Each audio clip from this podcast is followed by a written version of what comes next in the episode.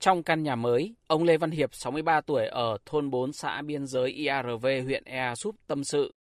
Cách đây 2 tháng, Bộ đội Biên phòng Đắk lắc đã trao tặng 50 triệu đồng và hỗ trợ trên 100 ngày công xây dựng ngôi nhà.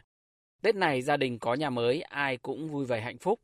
Nhờ mấy cháu bộ đội biên phòng, nó giúp cho cái được cái, cái mái nhà, nói chung là thì cái à, tuổi đời tôi thì cũng cao, sáu mấy rồi, cho nên bây giờ cũng có cái nơi để mà chúng tôi để nương tựa, che nắng che mưa, hết chức là ổn định. Sau cùng một cuộc đời, tôi cũng xin cảm ơn tất cả cái chính quyền và đảng bộ và đồng thời nhất là các cháu bộ đội biên phòng hỗ trợ cho cái nhà. Còn với vợ chồng ông Hoàng Minh Lý ở thôn 8 xã Ea Bung huyện Ea Súp đã 80 tuổi, đây có lẽ là cái Tết vui nhất ở biên giới.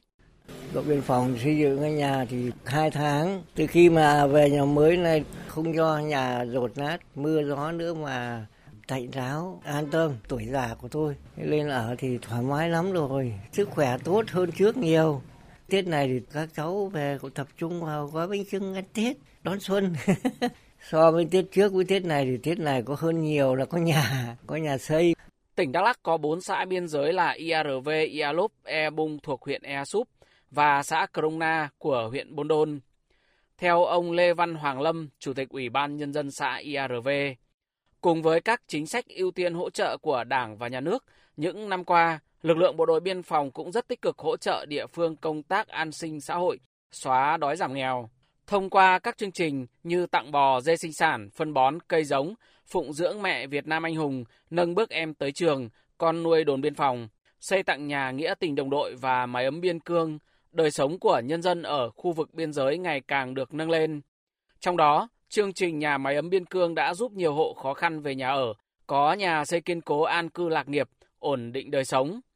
Ông Lê Văn Hoàng Lâm thông tin. Trong năm 2023 thì Bộ Chỉ huy Bộ đội Biên phòng cùng với đồn biên phòng 737 đã hỗ trợ xây dựng xong một cái căn nhà máy ấm biên cương.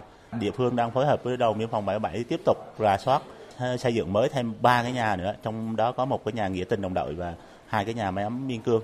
Đây là cái hoạt động hết sức ý nghĩa và thiết thực, góp phần là xóa cái nhà tạm, nhà dột nát trên địa bàn. Trong cái thời gian sắp tới thì cấp ủy chính quyền địa phương mong muốn là bộ đội biên phòng à, sẽ tiếp tục hỗ trợ giúp đỡ cho địa phương chia sẻ bớt cái khó khăn à, với bà con. Đại tá Đỗ Quang Thấm, chính ủy Bộ Chỉ huy Bộ đội Biên phòng Đắk Lắk cho biết, Bên cạnh nhiệm vụ then chốt là bảo vệ vững chắc chủ quyền an ninh biên giới quốc gia, từ năm 2010 tới nay, lực lượng biên phòng đã phối hợp với các cơ quan, đơn vị quyên góp được hơn 10 tỷ đồng giúp người nghèo, hộ chính sách, người có công xây dựng nhà ở. Thời gian tới, đơn vị tiếp tục kêu gọi các cá nhân tổ chức ủng hộ các chương trình an sinh xã hội, trong đó có xây nhà cho hộ nghèo vùng biên giới. Một trong những hoạt động nổi bật của biên phòng là trong năm qua thì chúng tôi đã phối hợp với cấp ủy chính quyền địa phương, các lực lượng à, hướng về đồng bào các dân tộc ở khu vực biên giới bằng rất nhiều các hoạt động thiết thực cụ thể. À, trong đó thì chúng tôi vận động xây dựng được 8 ngôi nhà tặng cho hộ gia đình có hoàn cảnh khó khăn ở khu biên giới.